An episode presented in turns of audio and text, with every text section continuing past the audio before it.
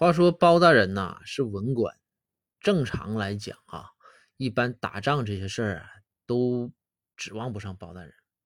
但是啊，最近实在是啊，这个朝廷的四周啊，这个狼烟飞起，怎么个飞起？到处都在打仗，没招啊。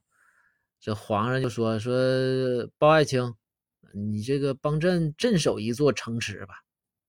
这包大人说：“那行吧，说那勉为其难，那我就把这些，呃，这个展昭他们我都带着。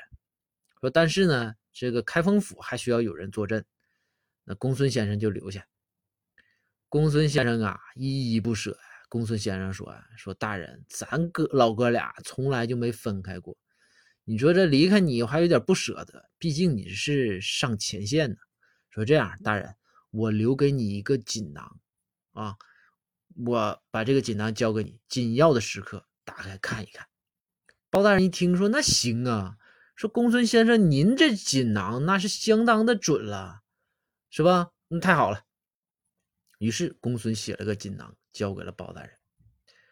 然后这包大人呢，就去这座城池了。结果呢，由于这个城池里面叛就出现了叛军呐、间谍呀，这个导致敌人就攻进来了。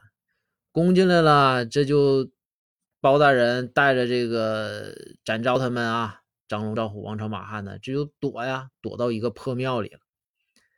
然后这个敌人就来了，把庙都包围了。这紧急时刻呀，展昭就说：“说大人，公孙先生那么准的锦囊都留给你了，你不打开看看呢？现在正是紧急时刻呀。”包大人说：“啊，对对对对，哎，你幸亏你提醒我。”于是包大人就拆开了。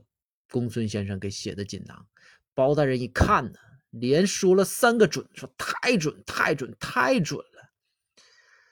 展昭接过来一看，公孙先生在锦囊上写着：“大人，您现在一定很着急。”